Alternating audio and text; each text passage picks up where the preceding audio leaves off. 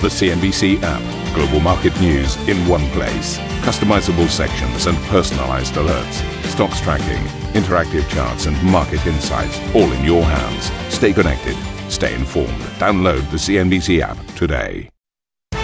Welcome to Squawk Box. It's Tuesday morning, and these are your headlines. US and Chinese officials hold seven hour long talks, but offer differing accounts over how they address Russia's invasion of Ukraine. The Deputy Treasury Secretary Wally Adeyemo tells CNBC the West will maintain pressure on Moscow. President Putin has a choice.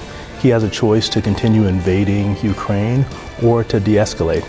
As long as the invasion continues, sanctions will continue. The EU ramps up sanctions on Russia, agreeing to a fourth package of measures and pledging to remove Moscow's favoured nation trade status. But Germany's finance minister tells CNBC that Europe also needs to manage the risks to its economy. There are certainly risks for the economic uh, development of the European Union. We uh, should consider means to stabilize our economies and uh, to reduce the burden uh, from uh, the private households. Chinese tech stocks sell off for the second straight day after posting their worst session since 2008 as Beijing battles to maintain its zero COVID stance with daily cases doubling. Key Chinese data beats expectations across the board with retail sales and industrial output both rising at their fastest pace since June. And the roller coaster ride continues. Oil hits a two week low as WTI trades below $100 a barrel, while global yields spike with the 10 year Treasury hitting its highest level since July 2019 as the Federal Reserve meeting kicks off.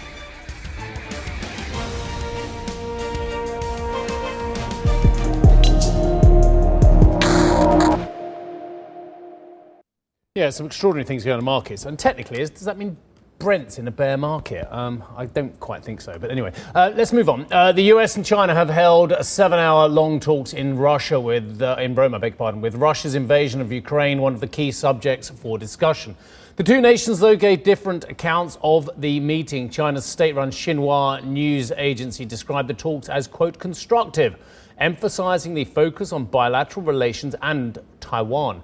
Uh, meanwhile, a U.S. State Department official uh, said the talks were, quote, substantive and intense around Russia's assault on Ukraine.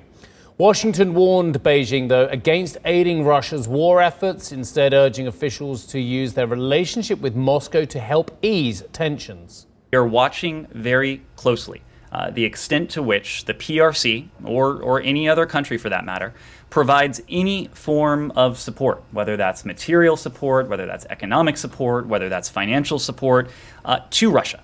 Uh, any such support from anywhere in the world uh, would be of great concern to us. It would be of, uh, of course, the greatest concern uh, if a country like the PRC were to be doing that. A country that, by the way, has tremendous leverage with Russia, has a relationship with Russia that is distinct uh, from the relationship that we or just about any other country uh, on the planet has with Russia.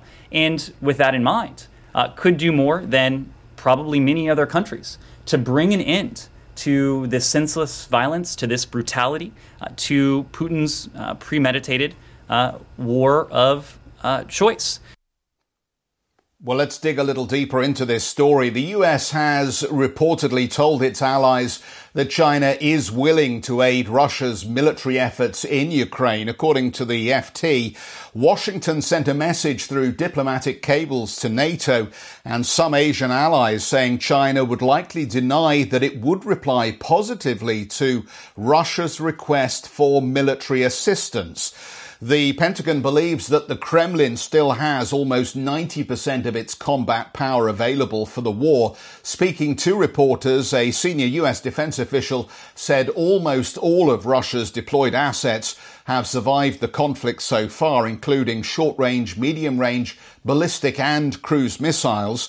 The official added Russia's military convoy just outside Kiev has not made any significant progress in the last few days as the invasion enters its 20th day. The Pentagon spokesman John Kirby said that the Ukrainian war effort have so far been uh, very successful in obstructing Russian forces. The Ukrainians continue to fight back very bravely and skillfully. And you've heard me use the word creatively, and I would say that that continues to be the case. Uh, they are making uh, good use of, uh, of uh, their own knowledge, um, their own situational awareness, their skill sets, and certainly they're making good use of the material that they are getting, not just from the United States, but from many other nations as well.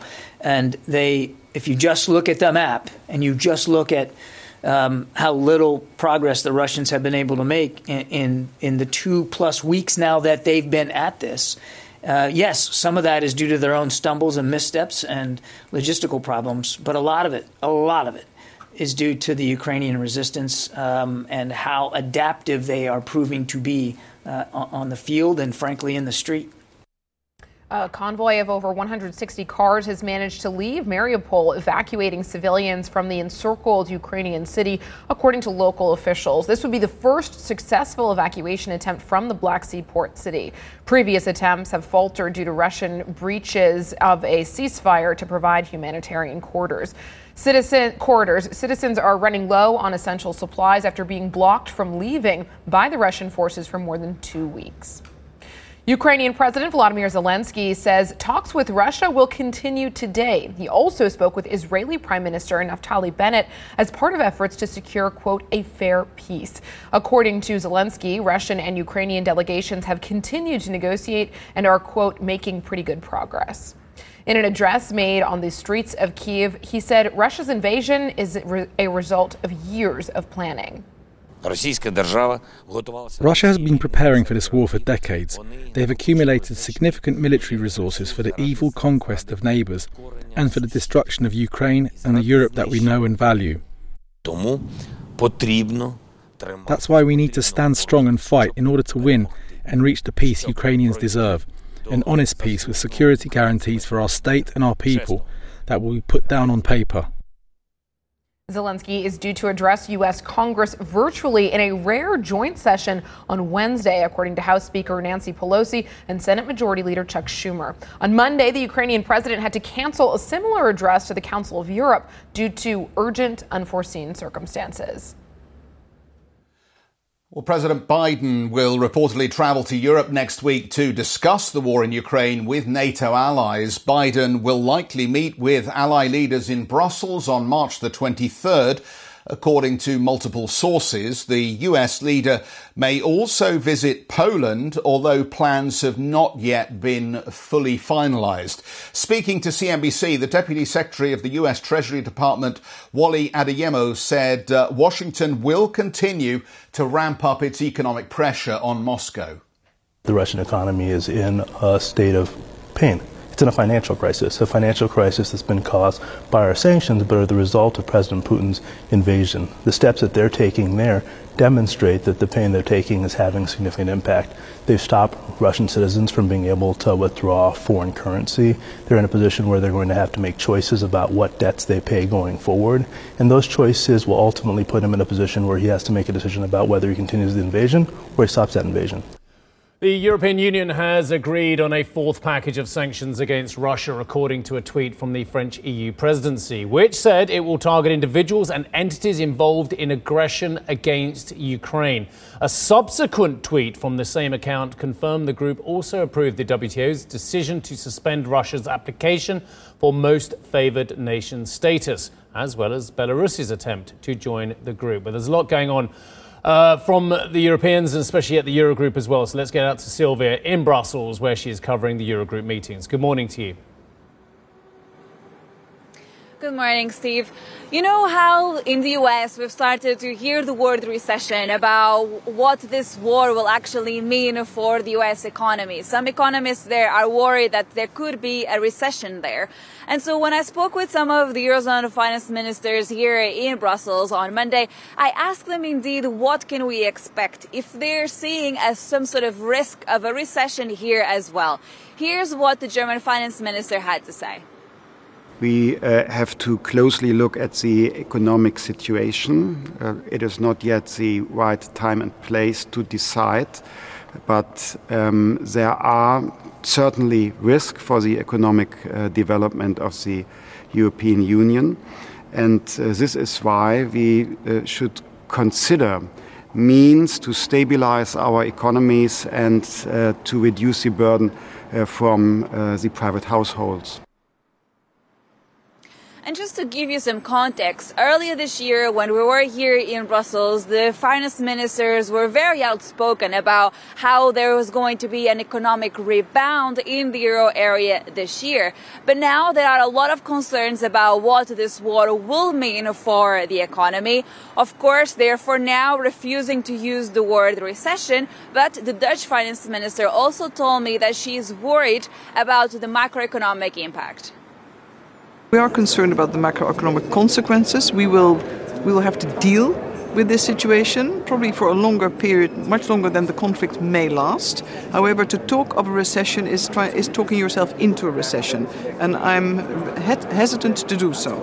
And just finally, as well, a lot of uh, your colleagues in the Eurozone have started mentioning that there needs to be some sort of Eurozone measure to allow more countries to spend more on defense. What sort of policy are you considering to say yes to? Would you allow common borrowing to essentially allow more um, spending on defense? Well, I suppose you could call that the elephant in the room. Um, we will have a discussion on a reform uh, and a sort of a reform and the modernization of the Stability and Growth Pact. I know for some time a country such as Poland has advocated for defense spending to be to be considered as a special investment. Others have pushed for a green golden rule. The Netherlands has been reluctant to be fully open towards the, this uh, this easing out of, of the pact in that way because it, it's very difficult and it, it, it risks dilution to a great extent, so we do not measure the same anymore. We are, however, in favor of productive investments, but this discussion we will be having with one another uh, in, the, in, the, in the period ahead. So when we were here in Brussels a month ago, just before the war started in Ukraine, Jeff, the finance ministers were talking about how to spend more on climate policies, how to adjust the fiscal rules to allow them to spend more on that. Now, the, the talk is very different finance ministers want to spend more on defense and they want the fiscal rules to also allow them to do more on that front. So you can tell that there's a lot of discussion here about how to change those fiscal rules, how to adjust them going forward. But how is that going to take place when a lot of the countries now want to spend more both on climate but also on defense. So a lot of tough discussions for the finance ministers in the coming months, and we should expect some more detail on that front in May. Yeah, terrific, Sylvia. Good job. Thanks very much indeed uh, for the coverage there. Uh, we're going to refocus on China, the zero COVID strategy once again being tested in that country as new daily cases more than double. We're going to look at the market fallout in just a few moments. And for more on the diplomatic efforts to end the war in Ukraine, check out the Squawk Box podcast.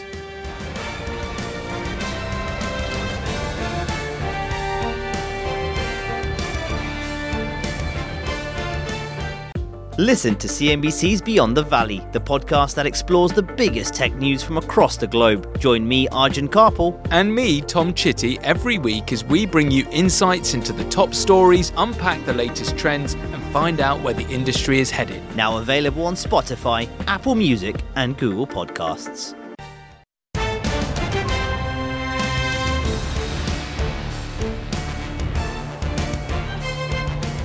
Welcome back, everybody. Let's go to China. The authorities there have locked down more than 24 million residents in the northeastern province of Jilin, which has become the epicenter of the country's latest COVID wave. China confirmed more than 3,500 symptomatic cases on Monday.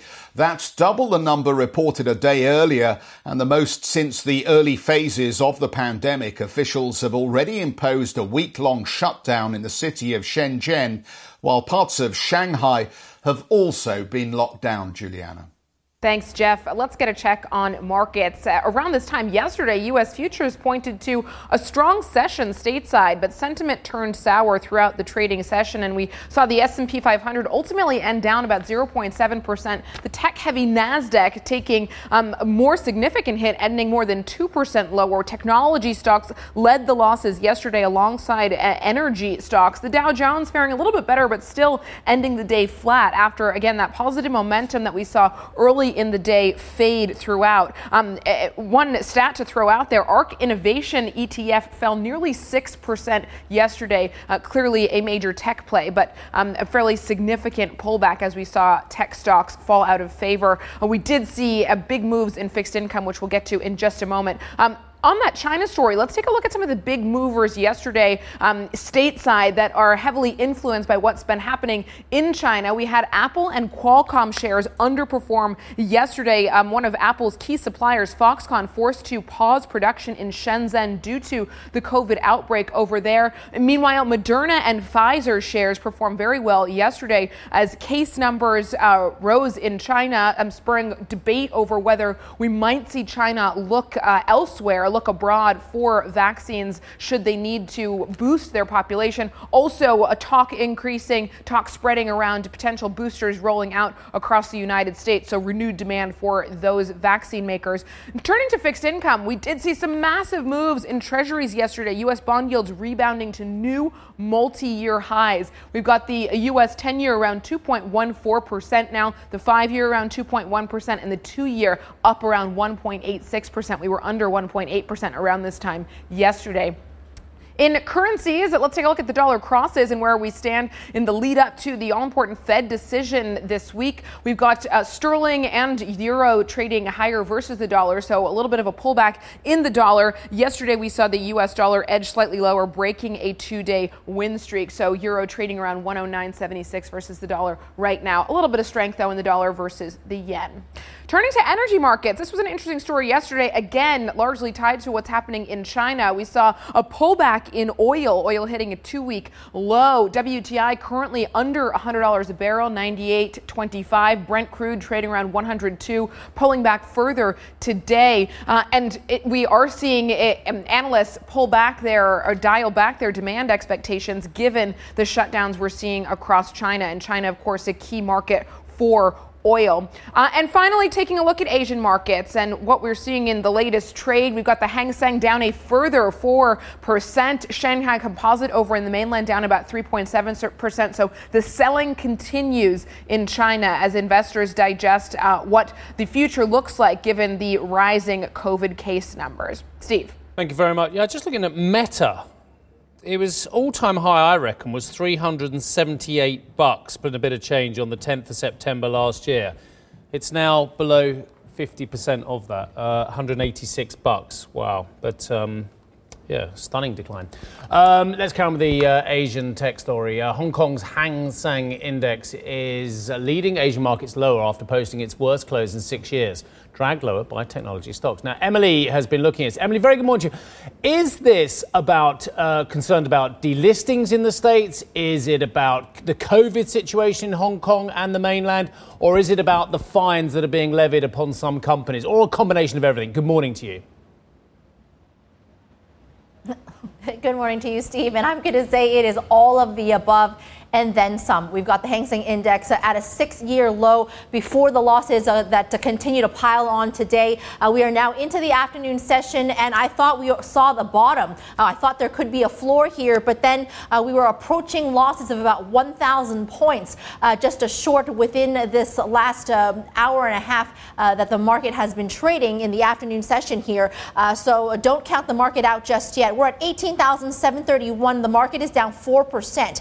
the Hang Seng Seng H shares down 4.6%, and the Hang Seng Tech Index, that is one we are also watching at a record low, pulling back 4% today after an 11% pullback yesterday. Now, what is all this, uh, what is going on here? Well, let's uh, try and uh, nail some of this down for you. The COVID outbreak over in the mainland, just neighboring in Shenzhen. Uh, this is one that we are watching, of course, as the city is going to be locked down or is until March the 20th. Uh, we're keeping an eye out on that. The situation in Hong Kong, uh, we've still got cases cases in the tens of thousands each day. And we are watching how the Shanghai markets and the Shenzhen markets can still be up and running, even though those cities have been locked down. Uh, similar to potentially what we can see when the city goes into the uh, mandatory community testing, those PCR tests when the government does that, and potentially we have a lockdown in Hong Kong as well. Uh, we're looking at uh, what happened uh, overnight in the U.S. Those China tech stocks and J.P. Morgan's downgrade of uh, these Chinese internet stocks, calling them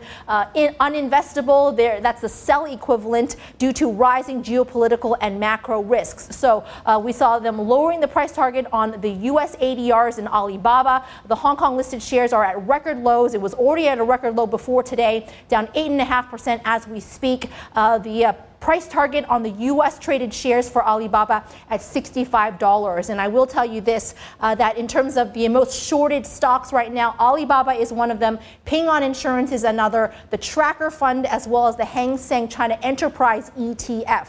Another reason why we're seeing this big sell down is uh, the SEC named five Chinese companies listed over in the United States that have the potential for delisting uh, because they are liable under the Holding Foreign Companies Accountable Act and they have to hand over those audits uh, to the U.S. regulator for, for the OK, but this is against Chinese law, so it's unlikely that that's going to happen. So we got over 200 companies that face delisting as a result of this. So this is uh, the damage report here. Look at Yum China shares down two and a half. Uh, that is the best off in the bunch here. BeiGene and Hutchmed, both of these are biopharmaceutical stocks, both down more than 9%. And then, of course, there's Tencent. And we had the Wall Street Journal reporting that uh, the company could face potential fines uh, for in hundreds of millions because of uh, anti-money laundering violations, lapses in compliance to do with know your customer, know your business. Tencent shares today down 7% at $308.40. So we are seeing very steep losses play out here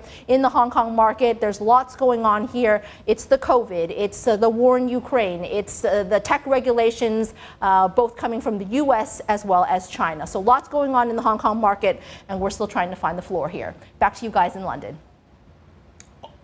All right, Emily, thank you very much indeed for that. Well, let's stay in the region and let's talk about some of the China data that we had through this morning, which on the face of it looks strong, both for retail sales and industrial production data, topping expectations uh, in January and February, despite the rising COVID cases and fresh lockdown restrictions. But of course, they won't come through until we see the next set of data. Let's get out to Sam for some analysis on what this tells us then about the state of the recovery in China. Sam, good morning.